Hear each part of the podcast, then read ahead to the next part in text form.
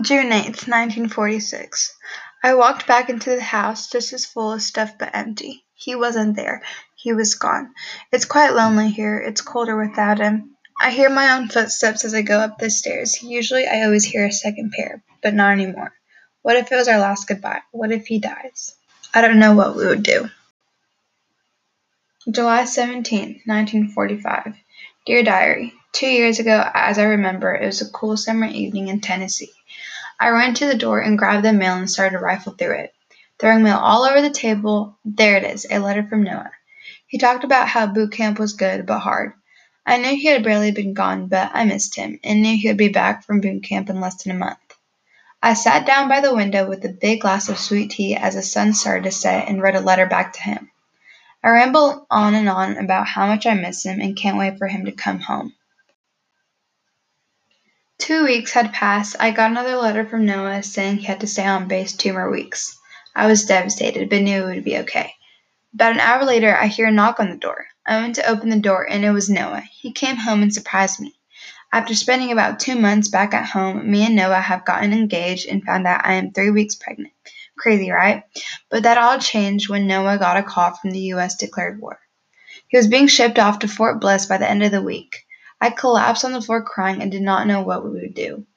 We were about to get married and have a baby and knew he had to go off to war. I remember driving him to the military base and hugged him and kissed him goodbye. He made me a promise that he didn't know he could keep. He promised me he would come home. April 4th, 1942. Two years before Noah was sent off to war, Noah had just got back from a long day at work. He called my name to inform me that he was home. As he goes to the kitchen and pours himself a glass of water, he finds a note from me. Hey honey, I went to Henry's Market so I could cook your favorite meal tonight. Be home soon. Noah smiles while putting his glass of water down and wishing he could just hug Allie in the moment and say thank you. As Noah walks to the living room, he hears a knock on the door. It's Allie. Noah greets Allie with a kiss on the cheek and helps her with groceries for dinner that night. While Allie cooks dinner for him, Noah turns the television on and turns to NBC. By the time one of his shows is over, dinner is ready. Allie calls Noah to the table. This looks great, thank you, Noah says to Allie. As Allie and Noah watch their favorite TV show together called Studio One. The show is about dancing. Allie and Noah love to dance. They go downtown every Friday at 6 p.m. to dance with the whole town. Their favorite episode is called The Storm. It's, a, it's about a little girl named Elizabeth. They loved this episode and watched it over and over again. Noah and Allie loved the name Elizabeth. June 8th, 1946. Back to reality. It's almost been a month since Noah has been gone. The baby is a girl. Allie had sent Noah a letter telling him the gender, but he never said anything back. Allie had written him six times and still no letter back. The baby is due in about a week. A few days later, Allie got a knock on the door. She was hoping it was Noah surprising her. She was so happy to open the door, but little did she know it was going to be the worst day of her life. It was two soldiers. He didn't keep his promise. He didn't come back. He died. He was gone forever. That goodbye hug she gave him before he left was the last one. He would not get to meet their little baby girl, baby Elizabeth. June 9th, 1946. Dear Diary, I can't think straight. I haven't been able to get out of bed. It's been a day since Noah had been gone.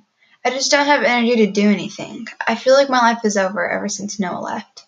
As I try so hard to at least drink some water, I hear a knock on the door. I was hoping this knock would actually be at least some good news.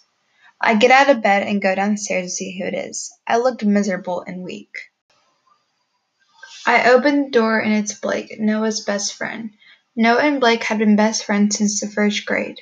Blake and his wife would always go to the dances downtown with Noah and I. We did everything together until Blake's wife Mary died in a car accident two years ago. We stopped going out on Friday nights and communication just ended between us. I was happy to see him, but at the same time, it just brought back so many memories of Noah. I stood there looking at him for a minute and couldn't believe it was actually him. For two years, he never visited Noah and I, never even gave us a call. He looked me in the eye and apologized for being quiet for those years and was still trying to get over the loss of Mary. I let him in and we both sat in the living room drinking a cup of tea. He talked to me about what he's been up to and then he asked me how I felt about Noah being gone.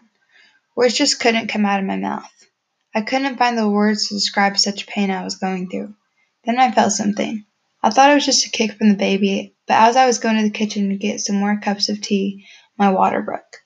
I called Blake's name to the kitchen. He quickly grabbed a blanket and got me in the car and rushed me to the hospital. In the car, I was just screaming and crying because of the pain and the loss of Noah. Then I thought twice to myself, can I really handle being a single mother? I got to the hospital and went to room N22. N is Noah's initial, and 22 is Noah's lucky number. So right then I knew that Noah was watching over me.